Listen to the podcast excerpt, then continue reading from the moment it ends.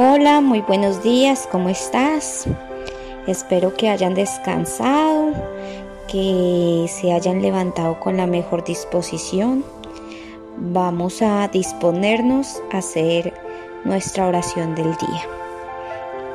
Señor, hoy venimos ante tu presencia a darte gracias por este día que tú nos das. Hoy acudimos a ti, Señor, para agradecerte, para que cuides de nuestras familias.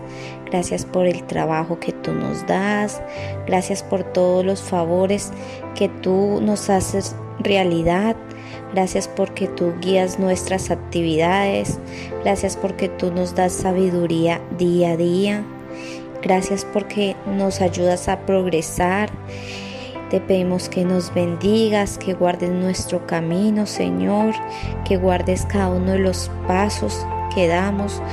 Como dice tu palabra, tú eres esa lámpara, esa lumbrera a nuestros pies. Y hoy venimos confiados ante ti, porque sabemos que tú solventas, ayudas y nos guías día tras día, Señor.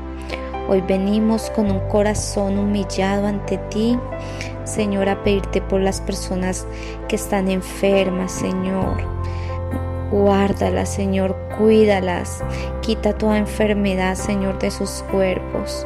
También venimos a, a declarar, Señor, que seas tú, Señor, guiando y ayudando a todas las personas, Señor.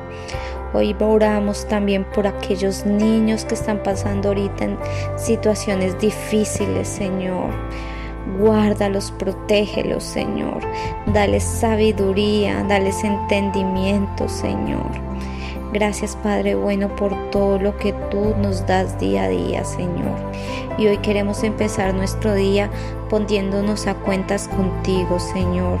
Perdona nuestros pecados, perdona nuestras malas actitudes, perdona nuestras ofensas, Señor y enséñanos a cada día ser mejores mujeres, mejores personas, para que cada una de nuestras palabras lleguen con agrado a ti, Señor.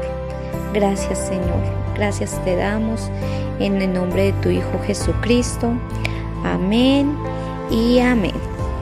Bueno, hoy domingo el título de nuestro de nuestra meditación del día de hoy es El amor es irresistible. Y nuestro texto bíblico está en Efesios 5, versículo 1 y 2. La palabra del Señor dice, Sed pues imitadores de Dios como hijos amados y andad en amor. Empezamos esta, esta meditación y, quiero comentarles que alguna vez escuché un proverbio árabe que decía al cuello lo dobla la espalda, pero al corazón únicamente lo dobla otro corazón. El amor es irresistible. Una vez escuché ese proverbio y cuando lo leí, porque lo escuché y lo busqué, y cuando lo leí, ese proverbio me llevó a la cruz Solo un corazón quebrantado como el de Jesús puede doblegar nuestro corazón hasta caer rendido a sus pies. Pero, ¿cómo puedo yo, imitando a Dios, ayudar a que un corazón se doble ante Él?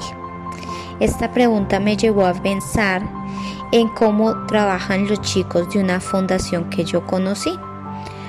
Cuando llega alguien nuevo, ellos abren la puerta con una gran sonrisa y una gran bienvenida.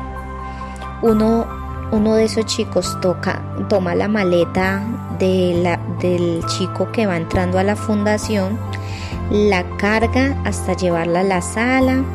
Allí otros de los muchachos se acercan, lo saludan con mucho amor, le hacen sentir en su casa, lo abrazan y le preguntan siempre quieres algo, tienes sed, necesitas algo.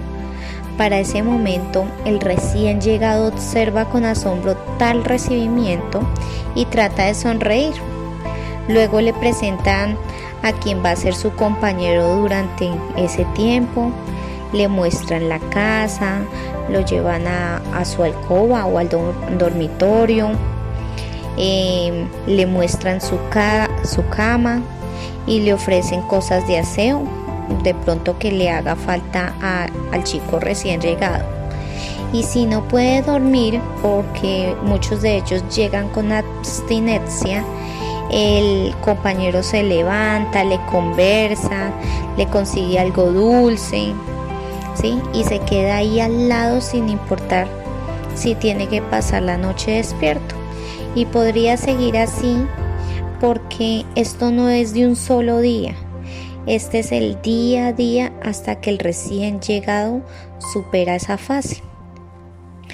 Es difícil describir lo maravilloso de todo esto, pero el punto es que ellos sirven voluntariamente y muestran su amor como Dios lo haría. Ellos imitan a Cristo y en varias ocasiones he preguntado a aquellos que llegan a ser creyentes y les pregunto, ven, ¿qué te atrajo para quedarte en este lugar hasta llegar a los pies de Cristo? Y la respuesta muchas veces tiene, pues tiene muchas respuestas, ¿sí? Pero en algunos casos me nombran el nombre de una persona que lo recibió, ¿sí? Y me dicen que que llegan a los pies de Cristo por ese amor que esa, que esa persona le dio en el momento de llegar a la fundación. ¿sí? Que vio ese amor, esa entrega y que lo llevaron a ver realmente quién es Jesús. ¿sí? Mm, puede ser que no eran mejores que ellos, pero la vida de Cristo en ellos les ha hecho ser útiles. Hoy te invito a que seamos esos imitadores de Cristo, a mostrar ese amor que Dios nos da a nosotros y nosotros también lo entreguemos a, las personas, ¿sí?